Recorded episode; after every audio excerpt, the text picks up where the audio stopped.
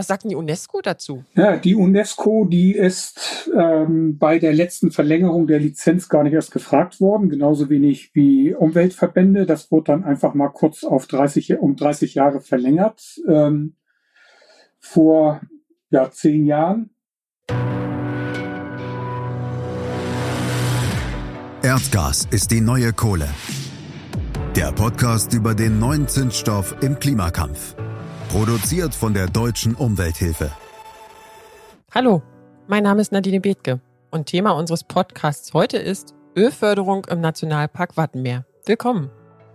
Mit mir im Studio sind heute Dr. Reinhard Knof und Konstantin Zerger. Wer seid ihr? Warum habe ich euch eingeladen? Bitte stellt euch doch doch mal vor. Reinhard? Mein Name ist Reinhard Knof. Ich bin der Vorsitzende der Bürgerinitiative gegen CO2-Endlager in Schleswig-Holstein und wir wenden uns vor allen Dingen natürlich gegen neue Ko oder gegen Kohlendioxidendlager, gegen Fracking und auch gegen die Erdölförderung im Weltnaturerbe Wattenmeer. Herzlich willkommen. Konstantin, wer bist du? Na, mein Name ist Konstantin Zerger. Ich leite bei der Deutschen Umwelthilfe den Fachbereich für Energie- und Klimaschutz. Und da beschäftigen wir uns mit Erdgas, mit dem Ausstieg aus fossilen Energien, wozu dann ja auch Erdöl gehört und auch mit dem Unternehmen Wintersaldea. Und all das, denke ich, wird gleich noch in unserem Gespräch eine Rolle spielen. Völlig richtig. Willkommen, ihr zwei. Mal einleitend. Die meisten Menschen dürfen gar nicht wissen, dass Erdöl auch in Deutschland, vor allem auch im Wattenmeer gefördert wird. Und viele fragen sich jetzt wahrscheinlich auch, wieso reden wir in unserem Podcast, Erdgas ist die neue Kohle, jetzt auch über Erdöl und den Nationalpark Wattenmeer. Warum machen wir das? Weil einer der größten, der weltgrößten Öl- und Gaskonzerne ist die Wintersal Dea. Reinhard, Konstantin, was macht Wintersal im Wattenmeer? Vielleicht Reinhard zuerst. Ja, die Wintersal Dea unter unterschiedlichen Namen, weil die Eigentumsverhältnisse sich auch kontinuierlich geändert haben in der Vergangenheit. Die fördern von der sogenannten Förder- und Bohrinsel Mittelplate aus im gleichnamigen im Wattenmeer gelegenen Gebiet Erdöl. Und zwar haben die eine Lagerstätte, die auf über 100 Millionen Tonnen geschätzt wird. Und da hatten sie ja, bis Oktober 2010 25 Millionen Tonnen gefördert. Seitdem geht die Förderung zurück und ähm, die fördern etwa in einem Jahr so viel, wie Deutschland in einer Woche braucht. Okay. Seit wann bohren die da? Seit wann sind die da aktiv? Also die ersten Bohrungen begannen im Juni 85 und dann wurden die im Herbst 86 fündig ähm, und haben dann das äh, mit mehreren Bohrungen erschlossen und haben noch eine Förderlizenz, die sich noch äh, weit über zehn Jahre erstreckt. Was uns aber besonders besorgt macht, ist, jetzt wollen sie ein weiteres Feld im Süden der Bohrinsel erschließen. Und das soll sogar bis zum Jahr 2069 noch Erdöl fördern. Verrückt. Wir wollen doch 2045 treibhausgasneutral sein und Erdöl gehört ja irgendwie auch dazu. Könnt ihr mir beide, ich weiß nicht, wer das möchte, vielleicht mal ein paar allgemeine Infos zum Nationalpark Wattenmeer geben? Also wann, seit wann ist das denn eigentlich ein Nationalpark? Und es ist ja auch ein UNESCO-Weltkulturerbe oder Weltnaturerbe sogar. Und welche Bedeutung hat das denn eigentlich? Erzählt mal ein bisschen dazu, damit wir das mal einsortieren können. Reinhard, ich glaube, da musst du wieder einspringen. Das äh, ist ja quasi dein Zuhause da an der Küste. Ähm, ich kenne es jetzt vor allen Dingen als ähm, Tourist und als Besucher, aber du kannst sicher sehr viel mehr dazu sagen, oder? Ja, also ähm, der Nationalpark Schleswig-Holsteinisches Wattenmeer existiert seit 1985 und wurde 1999 noch einmal erheblich erweitert. Mit einer Fläche von 4.410 Quadratkilometern handelt es sich um den mit Abstand größten Nationalpark in Deutschland und ist sogar wenn man sich die gesamte Fläche zwischen Nordkap und Sizilien anguckt, äh, einer oder der größte Nationalpark überhaupt. Und das Wattenmeer spielt für die Vogelwelt, gerade auch für die Zugvögel, nicht nur für die ortsansässigen Vögel, eine entscheidende Rolle. Und dort, wo Wintershaldea Erdöl fördern will, sind eben auch größere Bestände noch von den sehr gefährdeten Schweinswalen, aber auch von äh, Robben und Seehunden. Es spielt aber auch eine entscheidende Rolle als Kinderstube für die Fischbestände in der Nordsee und ist extrem anfällig für jegliche Verschmutzung. Und diese Mittelplate ist da direkt drin. Die liegt direkt in der Mitte sozusagen. Kann ich mir das so vorstellen? Ja, das liegt äh, mitten im Weltnaturerbe Wattenmeer, aber ist damals ähm, ausgenommen worden aus diesem Nationalpark, äh, um das eben noch möglich zu machen, von dort Erdöl zu fördern. Wintersaldea hat ja dann zwischenzeitlich versucht, auch außerhalb der Mittelplate Erkundungsbohrungen niederbringen zu dürfen, ähm, was äh, nicht zulässig war. Und dann haben die auch 2018 diesen Antrag zurückgezogen und haben 2019 einen auf 50 Jahre laufenden Antrag gestellt für neue Bohrung von der Mittelplate aus. Aber unter dem Weltnaturerbe Wattenmeer. Und das finde ich, muss man auch echt nochmal unterstreichen, ne, dass im Jahr 2019 da ähm, wissen wir alle genug über die Klimakrise und was uns da erwartet, wenn wir fossile Kraftstoffe weiter fördern, dass dann ein Unternehmen noch hingeht und in der Art und Weise sein Geschäftsmodell auf fossiler Förderung von Energie aufbaut und dann auch mit diesem Zeithorizont 50 Jahre, Reinhard, du hast das ja auch schon jetzt hier gesagt, äh, das ähm, ist schon wirklich sehr erstaunlich und ja offensichtlich auch schon im Widerspruch mit den Klimazielen, die wir uns gesetzt haben. Und so diese ganze Konstruktion da im Wattenmeer finde ich ja wirklich erst sehr bemerkenswert, dass man eben so ein Schutzgebiet hat und wirklich ja von, von Weltrang einzigartig mit den Lebensräumen, die es bietet äh, und den Arten, die dort zu Hause sind dann so eine Bohrinsel ausspart und ähm, dann jetzt eben auch nicht im Zuge der Klimakrise und unseren Zielen klimaneutral zu werden sagt, okay, das ziehe ich jetzt einen Schlussstrich und äh, ziehe mich daraus geordnet zurück, sondern dann sogar noch sagt, ich mache da weiter und nutze diese Situation hier, diese, diese Sondersituation, ähm, die ich hier habe, noch weiter aus. Das finde ich ist schon wirklich äh, echt, echt erstaunlich, äh, wenn wir uns anschauen, was da eigentlich für Klimaschutz getan werden müsste auf der anderen Seite. Ja, das heißt ja auch, um euch nochmal zusammenzufassen, gerade 1985 Nationalpark ausgewiesen. 1987 kriegt Wintersaldea die Bohrerlaubnis oder findet was und ab dann darf's bohren. Jetzt will's bis 2069 weitermachen. Äh, verrückt, total verrückt. Das ist irgendwie, für mich kommt das jetzt gerade so, das Gefühl ist, klar, es gibt Plattformen, in der Nordsee, irgendwo weit draußen. Das ist irgendwie, das gehört gefühlt irgendwie dazu. Aber im Wattenmeer, in einem Natur, Weltnaturerbe, UNESCO geschützt, Nationalpark, höchste Schutzkategorie in Deutschland und, und ich meine, wir schütteln immer den Kopf oder meckern immer über die anderen, die letztlich ihre Natur und ihren Naturschutz und Naturerbe mit Füßen treten. Aber wir machen doch genau das Gleiche. Also was läuft denn hier bitte schief? Wie, wie, wie, wie, wie geht denn sowas? Was sagt denn die UNESCO dazu? Ja, die UNESCO, die ist ähm, bei der letzten Verlängerung der Lizenz gar nicht erst gefragt worden, genauso wenig wie Umweltverbände. Das wurde dann einfach mal kurz auf 30, um 30 Jahre verlängert. Ähm, vor ja, zehn Jahren. Reinhard, wie geht denn sowas? Wie kann man denn die Umweltverbände oder die UNESCO nicht fragen, wenn das eine Bohrplattform mitten im Nationalpark ist? Wie kann man sowas umgehen? Also die, äh, die Bohrplattform wurde im Juli 85 äh, im Bau begonnen und der, der Nationalpark wurde im Nationalparkgesetz vom 22. Juli, also praktisch einen Monat später, zum 1. Oktober 85, also im selben Jahr erst gegründet. Das heißt, bei der Gründung war die Genehmigung, war der Baubeginn für diese Ölplattform schon gegeben. Es ist trotzdem komplett unverständlich, wie man bei der Planung für einen Nationalpark mitten rein eine Ölbohrinsel setzen kann oder planen kann oder genehmigen kann, zumal mhm. diese ja in einem Bereich drinne ist, wo sie extrem gefährdet ist. Wir haben eine natürliche Dynamik im Wattenmeer mit den sogenannten Prielen. Das sind Wasserläufe, muss man sich vorstellen, wie kleine Flüsse, die gerade bei Sturmereignissen reißend werden können. Und das haben wir jetzt auch bei den Stürmen gerade mitbekommen, dass dann so eine Insel mal plötzlich 90 Prozent von ihrem Stand nicht mehr hat. Da kann man sich vorstellen, was da für gewaltige Kräfte da sind. Und dasselbe passierte bei der Nordwestverlagerung des Prils Trieschenfliege, äh, Flinge. Die hat die Bohr- und Förderinsel Mittelplate im Oktober 2007 so stark gefährdet, dass Sofortmaßnahmen ohne behördliche Genehmigung notwendig wurden. Und äh, derartige Gefährdungen können sich natürlich auch in der Zukunft wiederholen.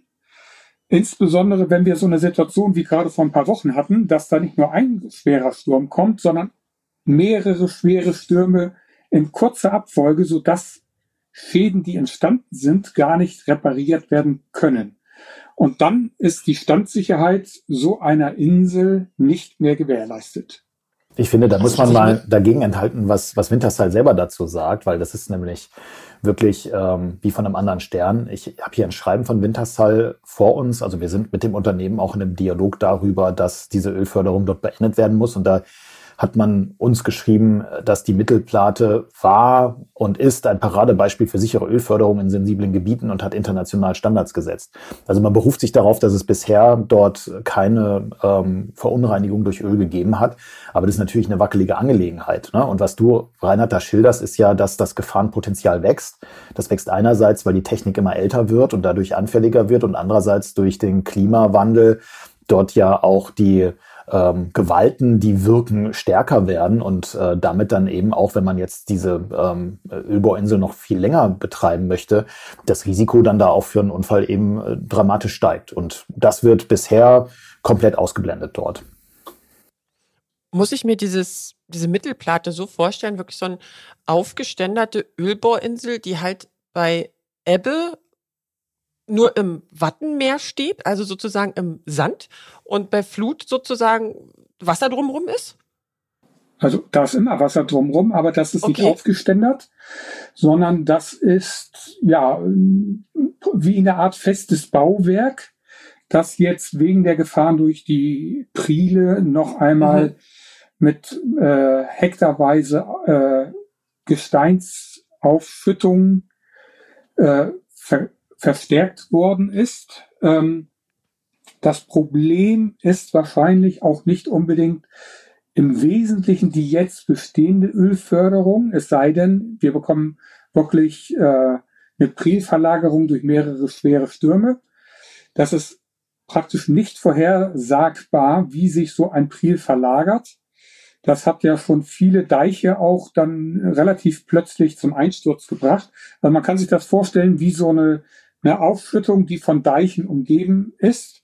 Aber wenn man sich in der Geschichte anguckt, wie viele Deiche schon gebrochen sind in Deutschland, äh, ist die Aussage von Wintershall der, das sei alles sicher, schon sehr sportlich.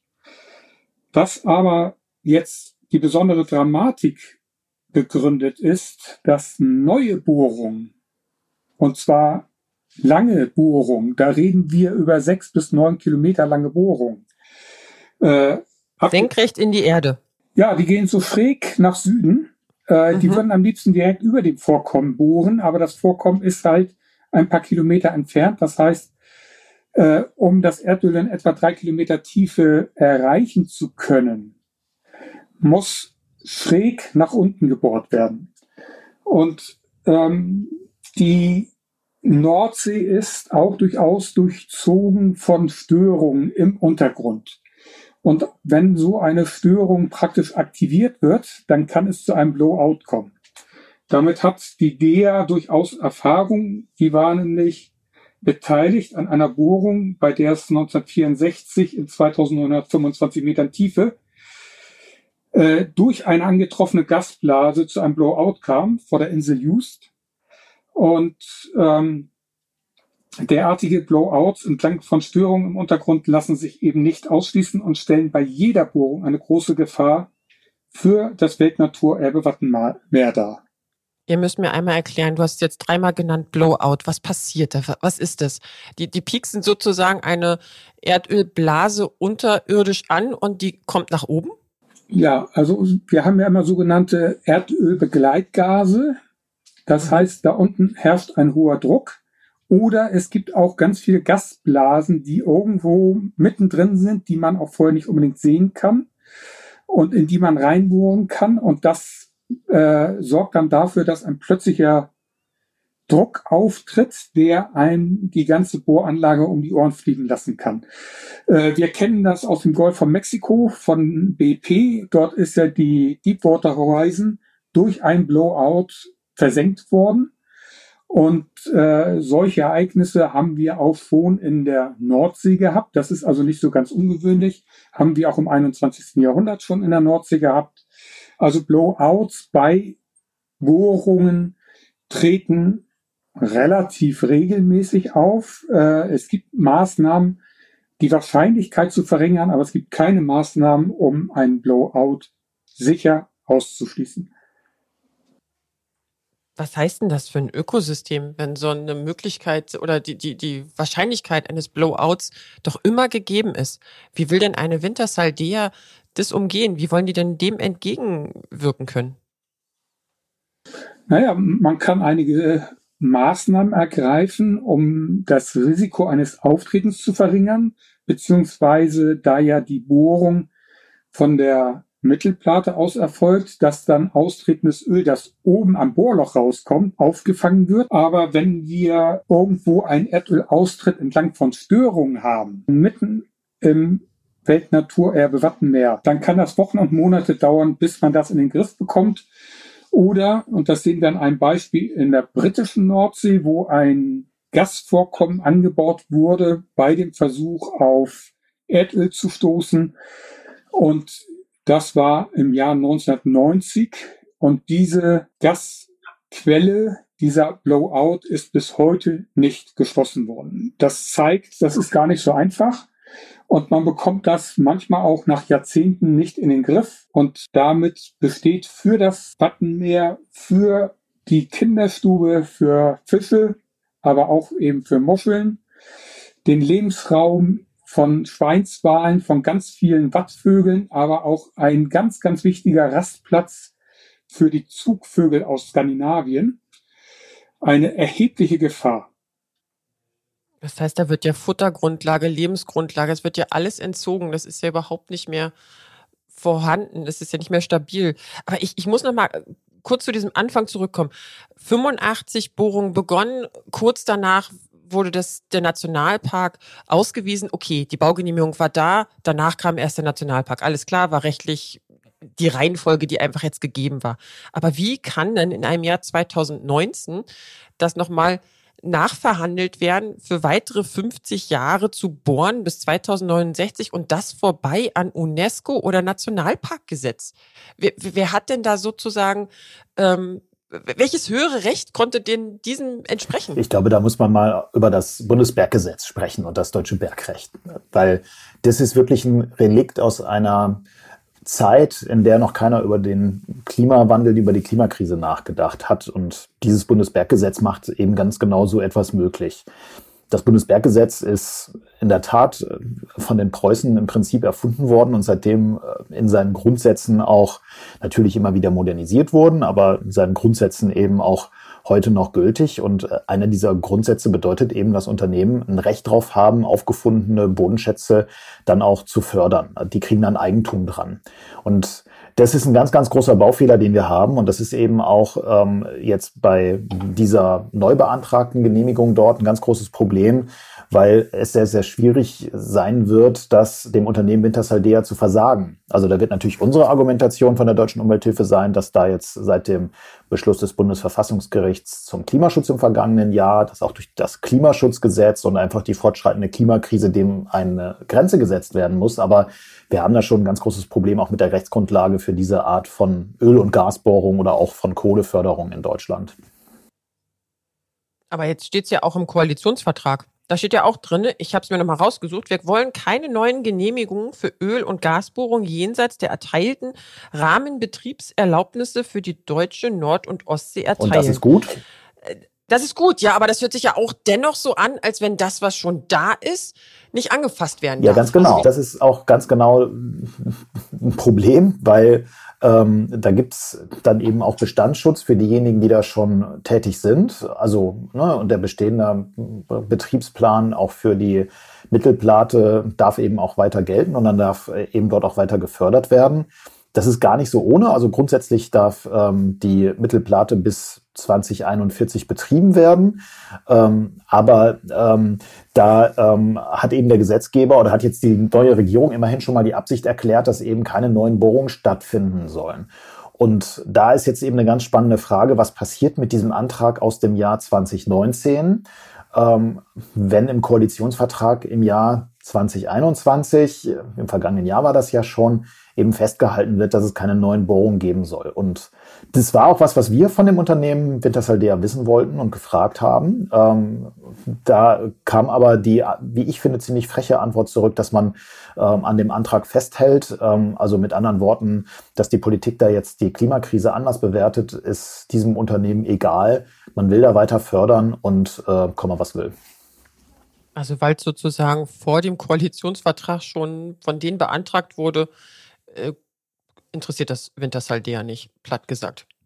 Ja, zumindest wollen die erstmal weitermachen. Die zeigen sich davon ziemlich unbeeindruckt. Ist ja sowieso ein Unternehmen, das sich jetzt von Klimakrise und Umweltschutz oder dem Bedarf für Umweltschutz wenig beeindrucken lässt und da vor allen Dingen eben sein fossiles Geschäft weiter betreiben möchte. Aber Dafür gibt's dann ja auch noch uns und dafür gibt's auch Reinhard und seine Initiative. Ähm, und da werden wir natürlich versuchen, uns auch Winterstal in den Weg zu stellen und zu sagen, dass da eben so ein, so ein weiter so definitiv nicht, nicht möglich ist und äh, dass sowas nicht durchgewunken werden kann. Und das ist auch ein Signal, dass wir ganz klar an die Politik senden werden, dass hier nicht einfach äh, so getan werden kann, als äh, könne so eine Art von Ölförderung einfach weitergehen.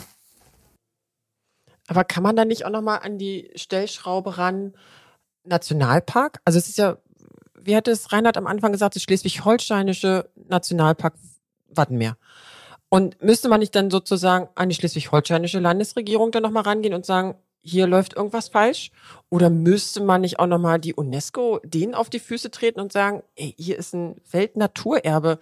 Ihr müsst doch vielleicht, also ich kann mir doch nicht vorstellen, oder ich kann mir nicht ausmalen, dass ein Weltnaturerbe-Status nicht doch auch über einem Berggesetz oder Bundesberggesetz aus preußischen Zeiten steht. Also das, das ist mir völlig schleierhaft. Gibt es da auch die Hebel? Kann man die auch nutzen? Ja, dazu müsste die Landesregierung entsprechend reagieren.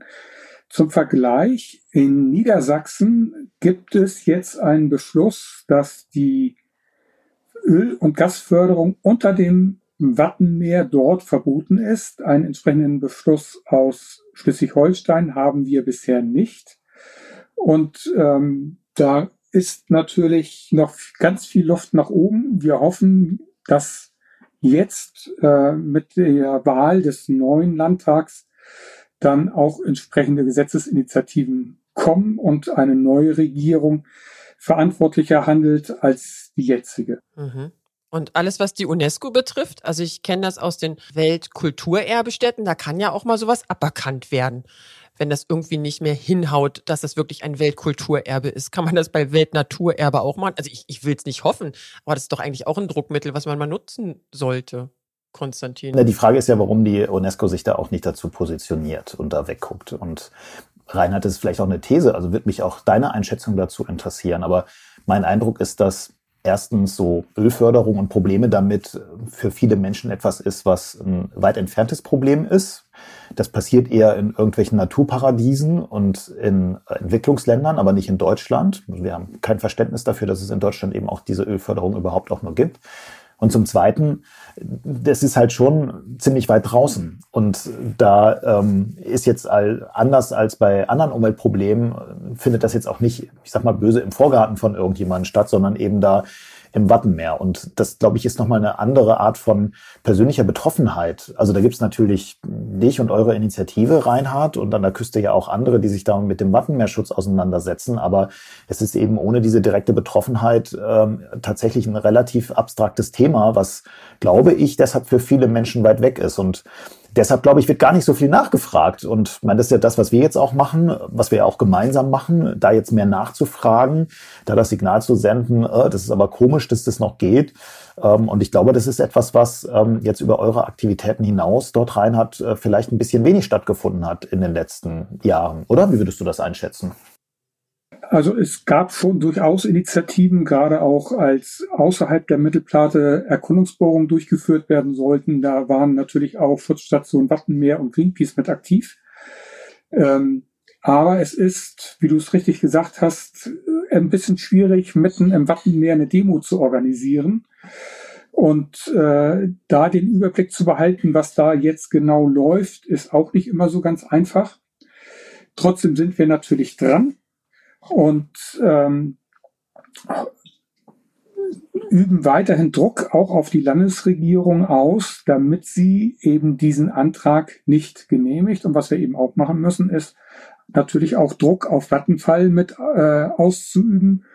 Wobei, wenn man sich anguckt, was Wintershall Vattenfall sonst noch so alles treibt, dann ähm, sieht man, dass sie schon relativ dickfällig sind. Ähm, und denen das relativ egal ist, ob Deutschland 2045 spätestens klimaneutral sein soll. Ähm, das wird uns sicherlich noch eine ganze Weile beschäftigen. Interessanten Aspekt, wenn ich das noch äh, da ergänzen darf. Ähm, Reinhard, du hast ja auch ganz viele Unterlagen dort ähm, erfragt, auch ähm, über das Informationszugangsgesetz, äh, wenn ich das richtig in Erinnerung habe. Und äh, ich finde ja wirklich äh, eigentlich schon dramatisch, dass diese Unterlagen nicht automatisch veröffentlicht werden und den Umweltverbänden zur Verfügung gestellt werden, wenn solche Anträge gestellt werden. Das ist ja bei anderen Verfahren durchaus so üblich, sondern dass man das erst mit äh, Informationsfreiheitsgesetzen äh, eben erfragen muss, darauf pochen muss. Äh, und das, was man dann kriegt, sind ja dann überwiegend geschwärzte Unterlagen also das war jetzt ja auch wieder dann ähm, so, so ein Satz Dokumente, ähm, den auch wir da bekommen haben, wo dann seitenweise geschwärzte, wirklich komplett geschwärzte Seiten mit dabei sind.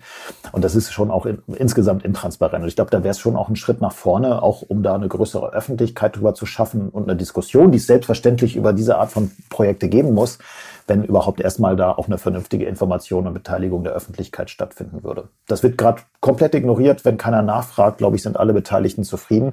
Aber dann ist es eben auch möglich, solche bizarren Projekte durchzuführen, wie ähm, eben eine weitere Ölförderung bis zum Jahr 2069. Das heißt also, Reinhard, ihr habt sehr viel nachgefragt schon bei der Landesregierung, wahrscheinlich auch bei der Nationalparkverwaltung oder, oder wen habt ihr sozusagen mit euren transparenten Nachfragen gelöchert? Vielleicht kannst du das nochmal kurz sagen. Ja, einmal das Energiewendeministerium, also früher Minister Habeck, jetzt Minister Albrecht und dann das Bergamt. Von dort ah, okay. bekommen wir dann die Informationen, die wir benötigen, um überhaupt einschätzen zu können, was dort so geplant ist. Wir haben auch Widersprüche formuliert, die werden aber naturgemäß dann immer ignoriert oder abgelehnt. Und ähm, Trotzdem gehe ich davon aus, äh, dass wir durch unsere Aktivitäten ein ja, bisher mit dafür, dazu beigetragen haben, dass die Genehmigung noch nicht erteilt worden ist. Das glaube ich auch. Na, das ist ganz wichtig, dass da auch immer Initiativen nachfragen und ich glaube auch gerade dieses Nachfragen von euch, Reinhard, zeigt dann auch den Behörden, dass ihnen auf die Finger geschaut wird und sie nicht einfach tun können, was sie wollen. Also es glaube ich ist immer unheimlich wichtig, dort nachzufragen, Transparenz äh, herzustellen und das, was da im Dunkeln stattfindet, eben ans Tageslicht zu zerren, um dann eben auch darüber berichten zu können und die wichtigen kritischen Fragen dazu stellen zu können. Ja, es hört sich ganz danach an, als wenn ihr wirklich bislang mit eurem Stochern und Stänkern und, und äh, herausfinden da die, die nächsten Schritte von Wintersaldea blockiert habt oder so ein bisschen eingedämpft habt zumindest. Seid ihr da allein, Reinhard, oder gibt es da noch ein paar andere Initiativen vor Ort? Also, äh, wie gesagt, äh, Schutzstation Wattenmeer ist aktiv, Greenpeace ist auch noch aktiv, aber ich denke mal, dass wir da relativ zentral sind. Wir waren auch zentral, als unter dem damaligen Energiewendeminister Habeck in Schleswig-Holstein für etwa ein Drittel der Landesfläche ähm, Lizenzen für Aufsuchung und Förderung von Erdöl und Erdgas vergeben wurden, die wir, was neu gekommen war an Land, dann nach und nach alle wieder ja Die habt ihr einkassiert. Die, wir haben dafür gesorgt, dass diese Lizenzen, sagen wir nicht, zu Aktivitäten geführt haben und inzwischen alle entweder aufgehoben wurden oder zurückgegeben wurden. Und da haben wir auch sehr schnell gemerkt, je besser unsere Bürgerinitiative bei den Unternehmen bekannt war, desto schneller haben die, nachdem wir denen gesagt haben, dass sie das nicht akzeptieren, dann auch die Segel gestrichen. Lass mich da noch ein Beispiel aus Süddeutschland berichten, ganz was anderes. Aber selbes Unternehmen, Wintersaldea, die in Bayern, in einem kleinen Ort namens Halfing, ein altes Gasfeld nochmal neu anbohren wollten, um dort wieder neu Erdgas zu fördern. Und das war auch eine bizarre Geschichte. Es gab dann eine lokale Initiative, die angefangen hat, Fragen zu stellen. Erst an das Unternehmen, dann an die Bergbaubehörde als zuständige Genehmigungsbehörde in Bayern und nicht locker gelassen hat und dann angefangen hat, die Abgeordneten vor Ort mit anzuschreiben und einzubeziehen und ja, einfach dort hartnäckig geblieben ist und auf die Widersprüche hingewiesen hat in dem Verfahren. Und das hat dazu geführt, dass gerade zu Beginn diesen Jahres, zu Beginn 2022, Wintershall dann entnervt aufgegeben hat und gesagt hat, wir verfolgen das nicht weiter.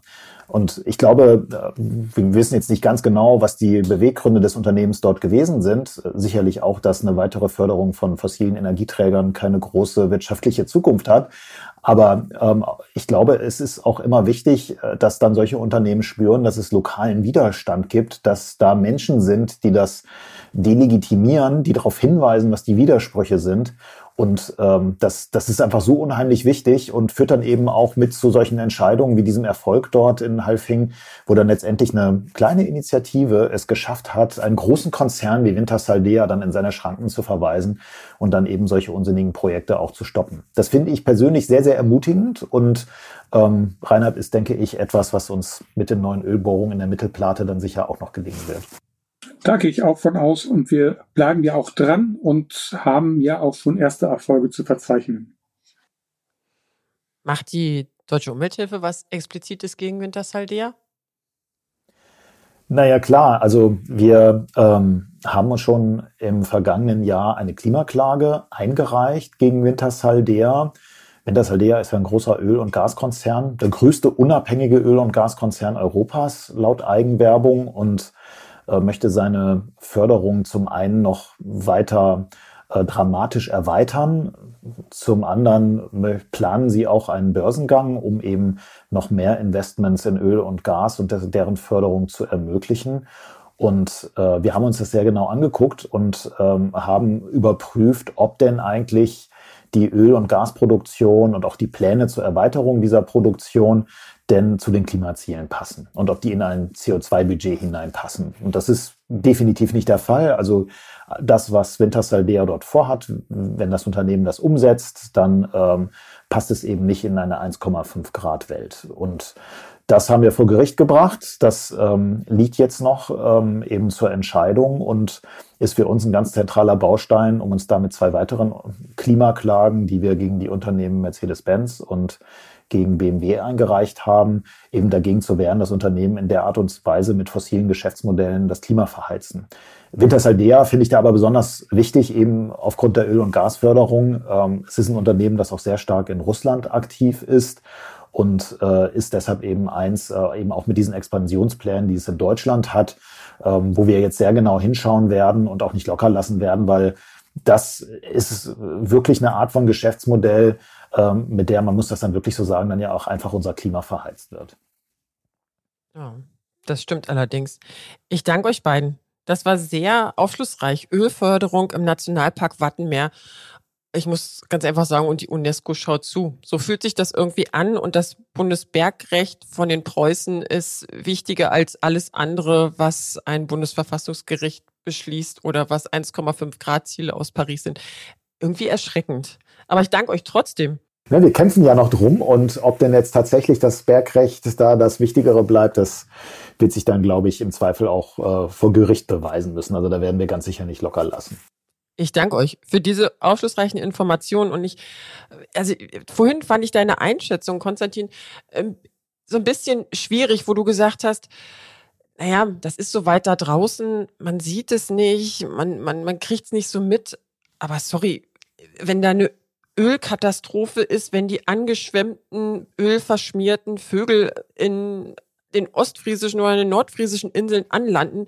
Also spätestens dann ist es doch sowas von vor der Haustür und dann muss doch im Endeffekt da eine Reißleine gezogen werden. Aber ich glaube, da, da ist schon was dran. Sobald es nicht sichtbar ist, dann betrifft es einen teilweise nicht. Aber ich finde, das, was du da machst, lieber Reinhard, mit deinen Organisationen oder deinen Aktivitäten, immer wieder Aufmerksamkeit zu schaffen, die Dinge transparent beim Namen zu nennen.